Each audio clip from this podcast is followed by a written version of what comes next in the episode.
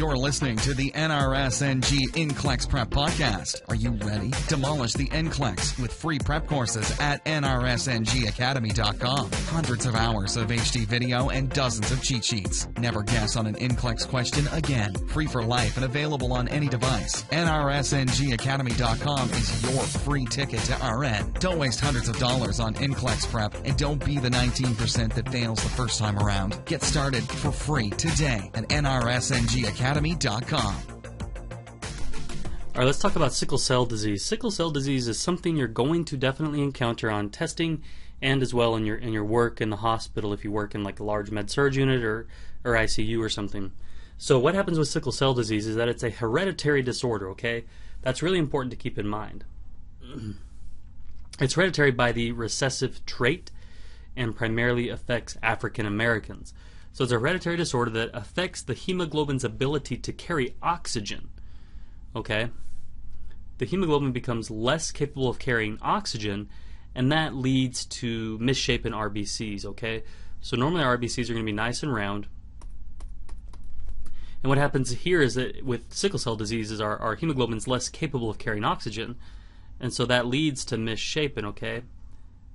And then it actually becomes like a sickle-shaped hemoglobin, okay? So our RBCs become misshapen, okay? So again, it primarily affects African Americans by the recessive trait. And our major concern here with patients who have sickle cell disease is a sickle cell crisis. And this can be due to hypoxia, exercise, high altitude, and fever. So these conditions can lead to what's called a sickle cell crisis, which leads to an exacerbation of the symptoms of sickle cell disease. The main thing we're going to see here, so as you can see here, we have our normally shaped RBCs, and then here would be a misshapen, a sickle cell RBC. And so these sickle cells, they cause clotting, they cause coagulation, they cause different things within our system. And so what happens is you can see this kind of, because they're not shaped right, they don't go where they should, they don't flow like they should. So this causes a big old pile up here, and so the RBCs are not able to pass through. That can cause pallor, fatigue, and then severe pain. Okay, all this pain can be caused by the misshapen, the decrease in flow that occurs as a result of our sickle cell. So the primary things we're going to do for our patient, okay, what does hemoglobin do in our RBCs? Well, hemoglobin carries oxygen, okay? So if we have less hemoglobin within our RBCs, we're going to have less oxygen. So we need to supply supplemental oxygen to our patient. We're going to increase fluid intake. We're going to provide analgesia because they are going to be in severe pain, okay? We're also going to provide blood transfusion. Okay, if their blood is half sickled, right? If they have all these sickled celled RBCs, we're going to provide them with fresh blood that's all perfectly looking RBCs, and that's going to dilute those sickle celled RBCs. So those are kind of going to be our major interventions for this. Sorry. Again, supplemental oxygen to try to provide the oxygen that they're not getting.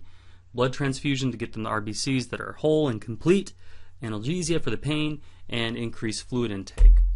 So when we provide blood to a patient, this is our blood compatibility chart, and I'll provide this here as a download, but I want you to print this out, and I want you to have this available, and I want you to study this. But you guys should already know there's 4 different blood types, A, B, A, and AB, and then we have our Rh factor, which is either going to be plus or negative, okay? So again, O negative is the universal donor, and AB positive is our universal recipient, okay? Universal, so O negative, donor, universal recipient. So if you're AB positive, you're in luck, right? Okay, and you don't want to give an Rh positive blood to a negative patient. So those are a couple tips to keep in mind. O negative is universal donor. AB positive is universal recipient, and you don't want to be giving positive blood, so positive blood we don't give to a Rh negative patient. Okay, so that's kind of the biggest things to keep in mind here, and that'll help you kind of work through this chart very easily. Okay, so that's kind of the basics of sickle cell disease. I know we kind of flew through that one, but the biggest thing to understand is we have these misshapen RBCs, and we have less oxygen carrying capacity, and that causes the misshapenness. That can lead to pain, that can lead to clotting, that can lead to issues within our patient. Sickle cell crisis is an exacerbation of these symptoms, and that's what you're going to be looking for. So if you see an African American male in his 20s, comes in with pallor, shortness of breath, severe pain, what are you going to look for? You're going to talk about sickle cell crisis, okay? What are you going to do for that patient? You're going to give them oxygen, you're going to give them blood, you're going to give them pain meds, okay? That's really the questions you're going to get on this, okay? And then you may get a question about blood compatibility. So I want you to print this chart out, study it, and that will take care of it for you, all right? If you have any questions, be sure to let me know. Thanks for listening to the NRSNG NCLEX Prep Podcast online at NRSNGAcademy.com. We'll catch you next time.